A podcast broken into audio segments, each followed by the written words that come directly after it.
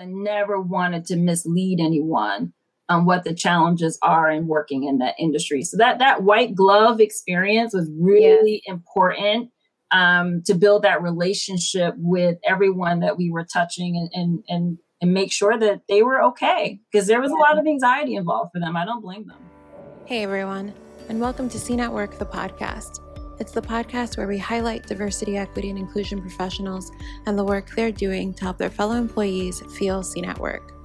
I'm Natalia Eileen, and together with my team, I help businesses build more diverse, more equitable, and more inclusive workplaces. Today, I'm excited because I'm bringing to you a conversation I had with a fellow diversity, equity, and inclusion practitioner, Wandie Toledo. Wandie is amazing. She currently serves as the diversity talent acquisition leader at T. Rowe Price. And today, during our conversation, we talked all about her amazing initiative to partner with external partners and bring in diverse talent. I can't wait for you to hear this one. Without further ado, here's Wandie.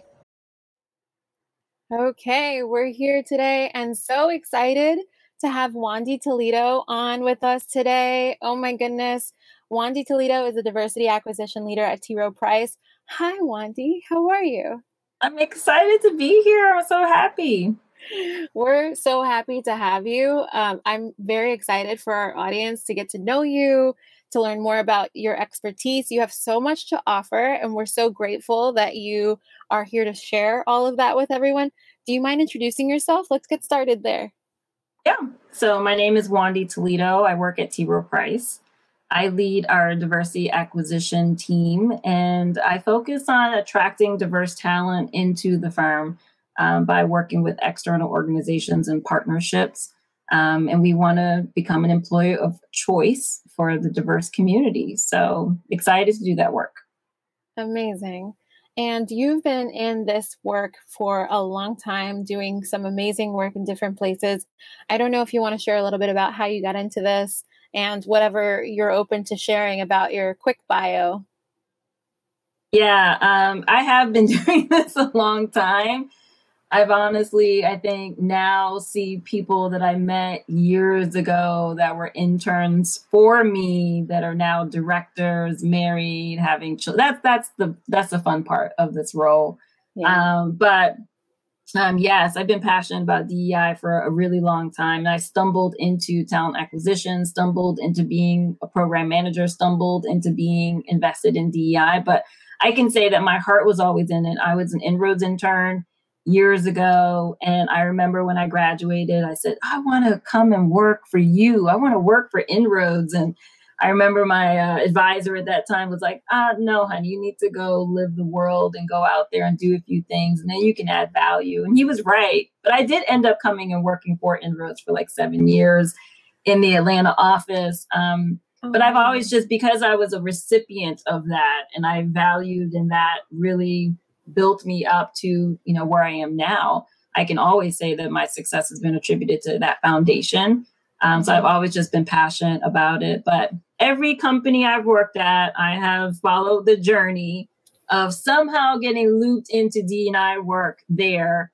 um, and it's something that i'll probably just continue doing because i'm just really passionate about helping people on their journey and helping them find opportunities so i'm here to stay can't get rid of me guys Amazing. No one wants you to leave. Are you kidding? we're so we're so lucky to have you uh, in this work, and I feel very uh, lucky to have you as a friend and peer, and just to watch all the things that you're doing because you're just awesome. And I love that we decided to land on a particular initiative that we're going to share with our audience today that you have overseen. And really, you know, nothing is perfect, but perfected over the course of the many years that you have been running this kind of program. So, uh, do you mind sharing with with us what it is we were going to be talking about today? Yeah, um, what I love about this podcast is we get to talk about like how to actually do something, right? Like mm-hmm. how to implement a project. And something that's very common for people that are in my role is how do you get ROI out of a partnership relationship? Right. And it's very challenging, right? Companies will make agreements and sign up to go to things and do things, and it kind of lands on TA or lands on DEI, and then somehow yeah. we're expected to make a miracle happen and hire people. And that was my situation at Deloitte, um, where they decided to stand up a dedicated team that was going to focus on our external partnerships. And our biggest investment at that point was MLT.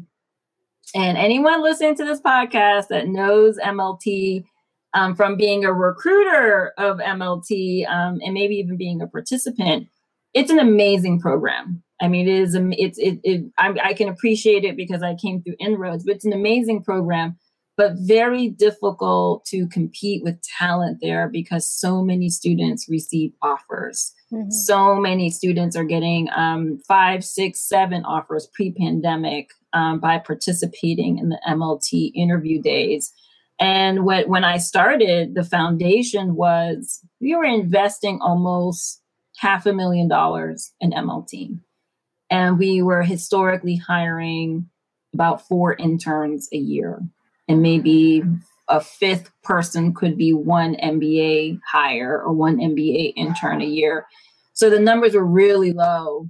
And mm-hmm. and the homework for me was what can we do differently? What can we do better? How can we get um, more hires coming out of this investment? Because to be honest, it was in jeopardy. Yeah, it was it was in jeopardy because people were starting to look at the numbers and realizing that we were spending a lot of time and money there but we weren't necessarily yielding yielding higher. So that's the plot for the setup of the problem. yes.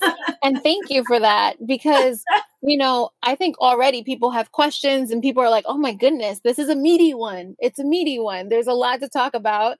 And even MLT itself, we hear from a lot of of people in talent acquisition and recruitment just broadly looking for sources for amazing talent and you know we we have not officially partnered with mlt but i can endorse it as someone who engaged in it as well as management leaders for tomorrow is what that stands for. And there are just just some amazing people coming through that that program and it's it itself is a great program. So even just to hear some insight into how you specifically made that investment worth it i feel like people are at the edge of their seats. So so thank you for thank you for this. Um, take us into the initiative itself. So, how did you go from the kind of ROI that you were seeing to what I know you ended up yielding at the very end of your time working on this? Yeah. So the um, the MLT partnership is a little complicated. It's it's complicated. Um, if you're somewhat aware on the undergrad side, they have different interview days based off a graduating class. They have professional development training that they host, which is really great training. And that presents another opportunity to send employees there to uh, facilitate the training. Yeah. Um, so it's it's a very robust a robust partnership when you opt into leaning into it. And on the MBA side, it's very similar to that. Um, but what I quickly realized initially going through it is the timeline of when MLT was hosting the interview days that they were hosting was in the peak time when we were also going to campus and hiring people at the exact same time. So now we're competing with our normal campus process and how we're hiring people there with going to an MLT event on their timeline and them interviewing people um, mm-hmm. through their process. So we were we were really fighting each other for those coveted spots, right? Yeah. In consulting, there's very few internship and full time opportunities in consulting, so it was very difficult um, to tell a campus that we're going to take away your spot and we're going to instead give it to an MLT hire at an MLT event when they, in some cases, only hire one intern a year. Right. Um, so that was really challenging. But I think the key was I got approval that we were going to start experimenting with doing a dedicated, what we called inclusion blitz. So the inclusion blitz was going to be specific to MLT. and we were going to take take all of the MLT hires into one centralized day and we were going to interview them separately from what our campus process was doing. And that takes a modification, right? Because now you have to get the business stakeholders, the leaders to agree that you were going to be taking people through a different process that was modified and ensuring that it was still meeting the same expectations right? That they were not going to get a different process that wasn't going to test their strengths. Um, but that was achieved because I had one leader um, that was bold enough to get on that call with those leaders and completely endorse what I was pitching. And that's one thing I would say is advice. Who is that leader that everyone respects that is going to be the backbone mm-hmm. for co signing what you're trying to accomplish. And she said very clearly on that call, we're complaining that we're too late. By the time we get to the candidates, they're already gone. We know we need to increase our diversity numbers. This is a no brainer. Mm-hmm. Why are we not experimenting here and testing the waters and finding another opportunity to bring talent in earlier that is diverse and they're still going through the same rigor that we do to assess talent through our normal process, mm-hmm. we should absolutely be double down and taking mm-hmm. this step um, to think a little bit out of the box and put on our pioneer hat and see how we can make this happen. And we did our first little pilot um, blitz with just 20 MLT fellows um, and it was a success. The first, the first, the first one that we did was a, a mini success, and that we hired some people out of it. I'm sure. I'm sure it was. I think, you know, even the idea of it, and I want to circle maybe a little bit back to a point that you made that I think is important to really emphasize, which is uh, about getting that buy in from leaders, but also about recognizing that one of the more common, and I'd love to hear your opinion on this, one of the more common concerns or pushback that often comes about is we don't want to change the process. We don't want to change the standard. Is this going to turn into you know us just handing out offers and it's it's so important to have a very frank and clear conversation about how actually that's not necessary and that's not what we're calling for here right can you help uh, kind of just talk through what that conversation yeah. is often like? i think i think that's key because the, the rigor the consulting interview process is, is very demanding the case interview if you're not familiar with case interviewing it's not anything that it takes months to prepare i mean students will prepare for months for case yeah. interviews. Um, but the case interview is really that key thing that you gotta pass in the interview process within consulting. Mm-hmm. Um, and they would have, you know, almost two case interviews and then one behavioral interview, and in some cases, a group case interview, right? So I had to negotiate and say, okay, we're going to consolidate them doing three out of the five things and we're going to be able to squeeze that all in within one day, right? And still get that partner approval as the final approver for that offer being extended. And once I was able to massage that we're keeping these pieces, these are the critical pieces, even if you want to do a two on one versus a one on one, that we're still checking off that box. And that was important because you're right. And I didn't want to also um, leave the impression with leaders that we're going to have candidates that are going to be coming through our process and didn't go through the same rigor as everyone else. And it, right. they came in through a different channel and they, they came in because they are underrepresented. Right. I wanted that bar to be the exact same bar as everyone else's bar. So there's no question mm-hmm. and no doubts as to these candidates being qualified um, I also worked some magic into really being thoughtful around who the assessors were, mm. um, because that's another thing that could be, you know, perceived as giving people a free ride, right? Yeah. Well, you had all Black or all Latinx assessors yeah. that were there, and that was a no. I was very intentional around having a balance of underrepresented assessors mm-hmm. along with who were my deal breaker really difficult interview assessors mm-hmm. that you know that if they pass the interview with this person, no one was going to question um, that candidate um, meeting expectations of what we need in the firm. So that mm-hmm. was also very strategic and thoughtful around who was going to be part of that interview blitz day. Yeah. And I think the fact that you took the time to think about that, to make sure that that was emphasized, probably went a long way to gaining the kind of support that you did because again it's not necessary nor would you ever want to change that standard. It's really just a matter of bringing that opportunity to a new pool of candidates and trying to do it in an effective way which it seems like you did with this blitz. So tell me about if you're able to go into detail because it wasn't just the interview that happened this day you know this is a powerful day that you had planned. Tell me a little bit about the programming yeah so the typical um MBA candidates, I'll, I'll, probably focus on that one because MBA recruiting for underrepresented folks is extremely difficult um, because they're they're just a hot commodity, right?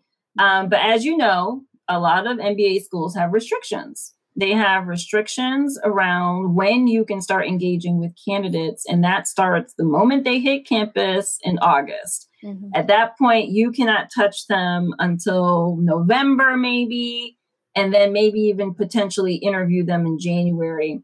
So I knew we had to fast forward that whole process to do a summer interview blitz day. And we did that in June every year for MLT as a fast follow to their previous two events. So it was it was really a machine, Natalia. I'm not gonna lie. I went I went to that first MLT MBA event and I would meet talent there. I would get them kind of warmed up and let them know that we were going to be doing this interview day. Contact me if you have any questions. Then we would see them again at it used to be called, I don't know if sure if it's still called CTLS in June in New York. Mm-hmm. That was our next big touch point, and that's where we would once again have an opportunity to meet and know who wanted to take the bold step of interviewing early. And there's a lot of anxiety for that. Yeah. There's so much anxiety for them to do a case interview. Yeah. In some cases, they haven't even started business school. And now you're asking me to take the chance of failing, right? Yeah. And one thing that I got our leaders to agree to, and this is really important part, I had to get them to agree that they would have a do over. Mm-hmm. That if you came in an interview, interview early and you were not successful, it did not count against you. Mm-hmm. And you had the opportunity to do the interview again. You were guaranteed the opportunity to interview again during the normal cycle of when we would be interviewing. And that was reassuring to the candidates. Some of them were still anxious and nervous about that, but that was a key piece that um, gave them a sense of okay you're really investing in me being successful at this event and um and, and, and we put a lot of time into preparing them they had about four weeks time where we would match them up with another practitioner and they would do one-on-one case prep to really prepare them to get them through that interview process. But the other piece is not only did we guarantee you that you could do a do-over we also held the offer open until February of the next year so that you could make an informed decision mm-hmm. on whether or not this was the right fit for you. We encourage them, test mm-hmm. the market, go and interview with whoever you want to interview. Mm-hmm. If someone can present you a better offer and that's the best fit for you, mm-hmm. then that's what's right for you, right? Yeah. But my team's goal was to ensure that they were informed, they knew exactly what their options were, that they can make a good decision on what was going to be the right fit for them, and ultimately that they had a great candidate experience working with my team and helping them explore, explore Deloitte, explore consulting. I did mm-hmm. not hide the challenges that are within consulting, right?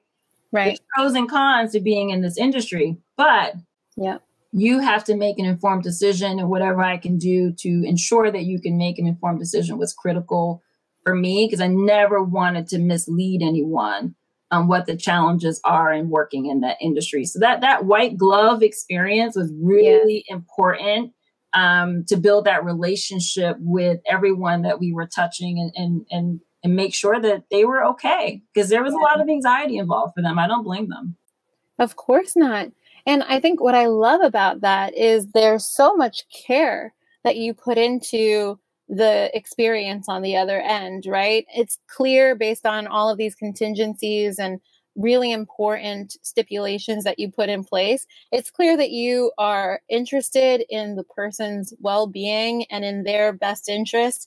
And sometimes that can be really difficult when, to your point, a lot of these people are incredibly hot right now right? Everyone is after them. Um, and and to have someone come to them with so much care and attention as opposed to potentially with kind of this like clawing that sometimes exists in that space or you know even just some of those tight deadlines that make it feel like are you just trying to get me to you know i think there's just so much power in the way that you designed that experience and in the way that you seem to think about it for your participants. Yeah, no, it's true. And that was important to me.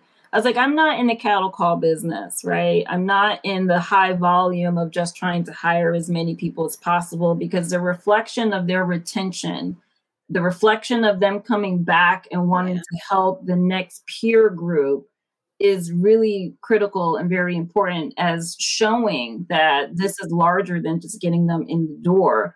We ended up designing a whole PMO team, which was honestly really 90% MLT alum that were mm-hmm. at firm that without hesitation wanted to volunteer and help so I had two work streams of volunteers. I had the work stream of volunteers that was helping to prepare candidates and coming and doing the workshops and the case prep and being a buddy. And that was led by a whole team of practitioners that were exclusively focused on how can we prepare you? How can we nurture you through this process? And assuming the candidate did get an offer, then we transitioned to the pursuit process. Mm. How can we help you make an informed decision? What what's important to you that you need to experience while you're here um, to help you decide if you want to come back full time? Mm-hmm. And then we had another dedicated team that was on standby waiting for you to join. Mm. So once you joined and you came and you did your summer internship, then we had a whole team that was your mentor, that was your buddy, that was helping you get assigned to good um, with projects, working mm-hmm. on interesting things, helping you be successful at your end of summer internship mm-hmm. was critical because yeah. all eyes were on us to say, well, we did a modified interview process, right? We gave them these extended offers. We let them do a do over. And right. at the end of the summer, every single MLT intern got a return offer. That's every amazing. single one. Every single one and then it shut it shut them down after that natalia. They were they were like okay. they were like okay. Wandie's wandie's running this great program. Let her go and run with it. Um, you know the, the the data spoke for itself. Um, and there's no arguing that what we designed was working exactly as we intended it to, to work for them. Right. And I mean, what I'm hearing is just the level of intention that you put into every area of it. And this is why I'm so glad we're talking about this because, from a how can it be replicated standpoint, there are so many little details that could easily be forgotten, right? Whether it's the different stages and making sure you have a team, or it's just the power that comes with having such care and dedication to the experience because later you can turn around and say, Hey, you want to help me do that for someone else? It's just beautiful to see how you created this and clear that then people look at it and say, Okay, you know what you're doing. And thank you, Wandie, for, for, for doing it. no, it was. It was. I mean, it it it grew over time, right? We went from initial first blitz was 20 people I think the last blitz, we were getting up to 40, 60, 80 people. So they got larger. And honestly, that's where it got a little transactional. I didn't like that. I didn't like when it got into the 80 plus people that we were inviting because mm-hmm. because for them, then it got into I don't really know you. I love yeah. getting to know each individual person, looking at their resume, knowing that um, you know they had family they had children to consider you know they didn't want to relocate or other things that were valuable to them. We were able to intimately know every single person in their mm-hmm. journey and and that was important. So towards the end obviously we were now being very successful. It turned into we want to invite more people. Don't even put a cap. Just invite however many will come. Yeah. And you know that that is where it uh, it kind of didn't become fun so much towards the end uh, but i do want to add too that going along that journey of continuing that development we mm-hmm. also had a team that focused on your first year at the firm. Oh, wow. So, your first year at the firm, we were really intentional about what projects you were staffed on. We were really intentional around who your mentors were and who your sponsors were. Mm-hmm. And our goal was to have that meeting exceeding expectation um, of your rating at the end of the mm-hmm. year. Mm-hmm. And that also continued that that love of feeling like I'm embraced while I'm here um, because you know consulting once again it's an up or out culture right so it wasn't just a reflection that they returned full time but were they success for their first year because right. when you look at the mlt report card and you look at the tenure how long they stay at the firm which is all tracked mm-hmm. um, you want mlt to stand out as a viable source where we see that people are staying within the firm yeah. Um, but I, I mean, I, I was thrilled what we accomplished. I mean, the first year doing the Blitz, we hired roughly three or four interns on average, and that's at a five hundred thousand dollar investment. Right. And after we really got up and running that first year with all the blitzes, we went for, we hired forty one people that first summer. That's incredible. first summer, we yeah, hired 41 summer. people and we were averaging 12 MBA hires every wow. single summer coming directly from MLT alone. Yeah. With just having this modified, dedicated inclusion blitz and adjusting the timeline to being a summer blitz before they started MBA school, mm-hmm. business school. So it was it was just an amazing journey. I had so much leading that effort. It's one of my trophies that i'm really proud of. Yeah. And i still keep in contact with everyone that's you know still there and maneuvering yeah. and managing on. Um, because I, am I'm, I'm really happy that those those early relationships we established especially with our first cohort yeah. Um, they're just special to me because I know that they were on the journey with us. Equally testing out is Deloitte really doing what they say they're doing, um, and are they really committed to me being here and being successful? So it was it was really important. And and you know I can uh, testify to how caring um, an experience it is. That's how we know each other through that program. My my being a participant in that program years ago. So it's just beautiful to have that be full circle and to know how genuine this, how genuinely you care about the experiences of each individual and and having that be something that goes on for for years and years like this friendship has um so i just i appreciate all the work that you do and it makes me think of um we're kind of not needing to convince people on this podcast. Our right. audience is very bought in on most to, for the most part on these kinds of initiatives. However what maybe did you have to say or would you suggest people say when someone looks at this and is like wow that's a lot. That's a lot that you're doing for these people. Um you know and from every stage there's like a lot that you're offering you know your underrepresented candidates over those who are not underrepresented what is the appropriate way to uh, approach those instances? Because i'm sure you know i'm sure you oh yes. oh yes. I get that a lot. And i think it goes back to showing examples of equity right um, you know what i what i would see often not only just with mlt fellows but a lot of our people of color like me that were coming through these processes right they didn't have the same access or the same things that were available to the Asian community and the Southeast Asian community, you know, or our Indian counterparts that were coming in and doing that case like out of got an A, could predict the next question, right? So I had to really establish that there's runway that these other candidates have had that these other candidates have not had.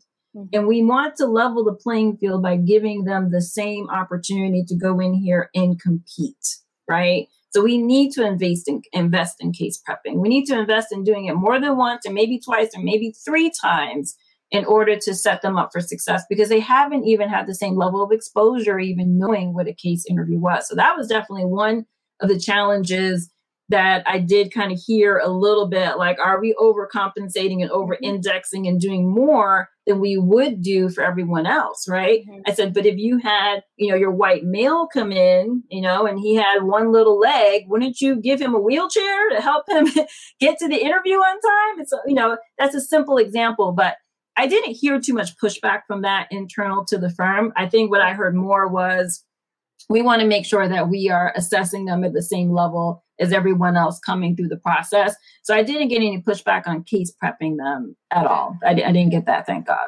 Yeah. But it is something, you know, that, uh, like I said, I think our audience is totally bought in. And yes, equity, that's the key word here. Uh, but just in case, I'm sure they can take a, a snapshot, a little snippet of what you just shared and and take it on over to that next meeting just in case they need it. So you helped us dig into some of the challenges. That was potentially one of them. But what other challenges do people need to be ready for if they were to replicate this kind of inclusion blitz? I think the that's a great question. I think the reason why we were so critically successful is because we owned the full life cycle of the process and we had a dedicated team. And that's not often what happens. Typically in organizations, they will have recruiters do this type of work off the side of their desk. They're owning campuses, owning recruiting, and they're doing this other, I'm managing this partnership, right? Um, so I think what what was what was successful for us was that we had a dedicated team, which was my team that was kind of managing all of this. Um, and we had a long history with hiring. Well, we had a lot of MLT alum. We were able to track that online. So we knew who the MLT alum, and they were more than willing to come back and want to help. So that made a big difference. But I think the key is having someone that is exclusively focusing on doing this type of work and that's a luxury, Natalia. Not a lot of firms have a dedicated DEI recruiting team or program management team, or even a team that's focusing on managing relationships with external partnerships. They invest all this money, sign up, and then they have no one to do the caring, nurturing, and feeding of that partnership, and then wonder why they're not getting ROI and then abandon. Yeah. Right and and that's that's a key thing that i think firms need to just say if i'm committed to this space i'm going to dedicate resources to this space. Yeah that's such a great point. That's such a great point. How many times have we seen that happen right? Where people know that they should or or that they want to but they don't put in the the infrastructure and the support to be able to sustain that or actually get the full roi like your team did. That's such a great point are there other challenges that come to mind for you? I feel like I, I, mean, I don't want to. I don't want to beat up too much, right? I mean, there, there's yeah. always challenges. There's people that are, you know, kind of questioning, you know, are we giving some unfair advantages? Um. Budget is always a challenge. I mean, we were able to pull a lot of weight with MLT and kind of say, we're coloring outside the lines here. I'm not going to do your blitz anymore. I'm going to have my own blitz and I'm going to have my blitz before your blitz. And they were a little like, what? Um, mm, uh, yes. Know why? Because I'm giving you $500,000. mm-hmm. So I'm giving you $500,000 and I'm your number one sponsor and I'm investing the most money in your organization. You're going to help me with filling up MLT students at my blitz. So you couldn't do that if I was just a silver sponsor or a bronze level sponsor, right? The fact that we were already platinum level and probably exceeding sponsor level gave us the muscle to go in there and color outside the lines and challenge a little bit that we're not hiring following your rules. We right. need a different playbook and I need you to collaborate with me to figure out how I'm actually going to hire people coming out of this organization. So I think that was definitely a challenge and partnering with them to overcome that was was critical.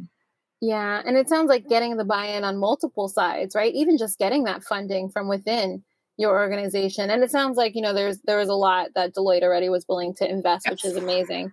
Um, but but for others who are looking to for ways to replicate this i think truly a big a big lesson that can come out of this all by itself is how much timing matters because, you know, when it comes to talent acquisition, especially on the campus recruitment side of things, timing is everything. So the level of strategic thinking that was required in order to get in at the right place for a lot of these people is a big part of what I think you did there. Yeah, no, I agree. The timing was the biggest differentiator. Mm-hmm. Basically, going in and getting the business to agree that we're going to interview and extend offers early, getting MLT to agree and partner with us that they were going to support us in hosting an earlier Blitz day that was preceding their Blitz day um, was really critical. I don't know if they're doing that anymore. I'm probably getting in trouble with MLT, but but that was a big game changer because I agree timing is is critical when it comes to doing anything in campus recruiting. So yeah, color outside the lines a little bit. Well, listen, do you have any other advice for our audience? Because I'm sure anyone who's listening has been taking notes or at least feels inspired by this one. I just, I would be very surprised if not. So, what other advice, if anything, would you want to leave us with? I think. I think the key to the magic was having that dedicated team. Us um, having a diverse team, even though we were small but mighty. I think there was like five of us um, by the time we we left having that dedicated team that that's all we exclusively focused on not only having the dedicated team but having one program manager and i'll be honest that was me. I was the mlt program manager.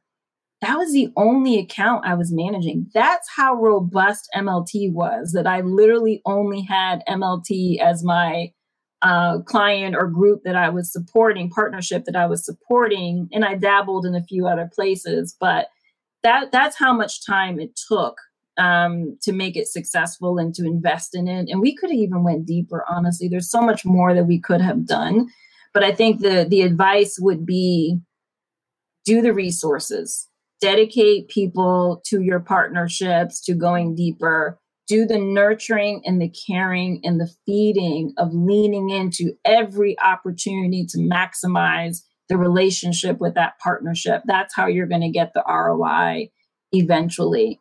And you, you can't spread yourself too thin. Be very intentional. This is where I'm going to go. This is how I'm going to start knowing, going deeper here mm-hmm. um, in order to get the ROI over time. And mm-hmm. it's not going to happen the first year. Mm-hmm. You know, it, it sometimes it takes two or three years of going and perfecting and building that relationship and meeting the candidates at, at different times and stages of their process, especially if you're a well less known brand, in order to win them over, it takes time. But I would say three years is usually my cutoff. If I'm not having a really good relationship with the organization or my customer success person, um, or their demographics change, or the, the the candidates, or there's less opportunities to engage you know there's there's time where you need to sunset organi- organizations and relationships. So you got to know yeah. when to pull out but i think the two to three year mark gives you enough runway to assess and make that decision but that would be my advice. Well thank you for sharing that advice. I think it makes a ton of sense that it's deeply important to have that dedicated focus. And you know as you were speaking i also was thinking about how there's some people who might be thinking I don't have control over the resources of my organization. I can't tell them to put a dedicated team or person or whatever. But what's interesting is to your point about focusing in, putting in the time, if you are able to demonstrate that ROI over time, you're going to get eyeballs on you and you're going to get money coming to you. you're going to be able to show that. Is that fair to say? Oh, it's fair. I mean, once we set the playbook for the success of the inclusion blitz for MLT, then it turned into every single partnership. So now we weren't only doing with MLT, we were doing it with Forte and ROMBA and all the, you know, all the big consortium, um, all of our big partnerships starting to lean in. And not only that, once we showed it was successful in consulting, the other business units started mimicking the exact same playbook within their business unit. So now audit and tax and advisory were also hosting their own inclusion blitz days and even hosting more throughout the year, um, not just doing the summer one that we were doing within consulting. So yeah, it, it definitely morphed into being much larger, even though I was still kind of apprehensive around the cattle call. I don't like the cattle right. call, but I will say that it was very easy to keep on having it grow um, because of the success we had in that small pilot. And and I agree. No, it's it's it comes it comes easy, but they don't necessarily give you more team members though as it grows. That's what you got to fight for. It was like, okay, we're doing five blitzes a year now. Okay, well then I need to have five help. more people or something. But yeah, that that's yeah. the part that you have to be thoughtful of is that you don't steer too much into the cattle call. You're still able to have that high touch white glove service and interacting with candidates because then it becomes inauthentic and right. as soon as it becomes inauthentic and it becomes transactional, people will respond to that, right? Yeah. They will respond to that. And that that's what you don't want to have happen. And that will tarnish your brand. Because all it takes one negative experience with your company for them to go back to their class, go back to their campus and share that. And that can impact the reputation that you have um, at that campus or with that organization. And with with you know with our community, we just can't afford to do that we can't afford to even put that potential out there. So you have mm-hmm. to be very thoughtful about how you're interacting with them and giving them a good experience. I'm out here smiling ear to ear. You just you just gave like three more. You just like boom, boom, boom. People take notes, listen again. Wandie, just thank you so much for sharing your wisdom. My hope is that now others can replicate or or take something from this be able to bring in that talent, that amazing talent into their organization and make sure that they're um, excited and happy and and that they stay to do that good work. So I feel like thank you. Thank you for sharing this um, the details and and your your just amazing expertise.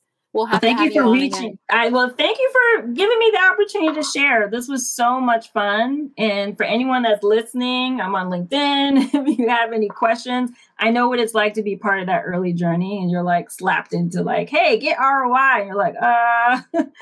so um, I'm happy to help anyone else that needs some guidance because I know it's it's a tricky it's a tricky one to kind of manage, but it's doable. We can do it. I'm really excited about the work that you're doing too, and I'm glad to see everyone thriving and you're thriving. So I'm really happy. Amazing. Thank you again, Wandie. We'll talk soon. All right. Bye.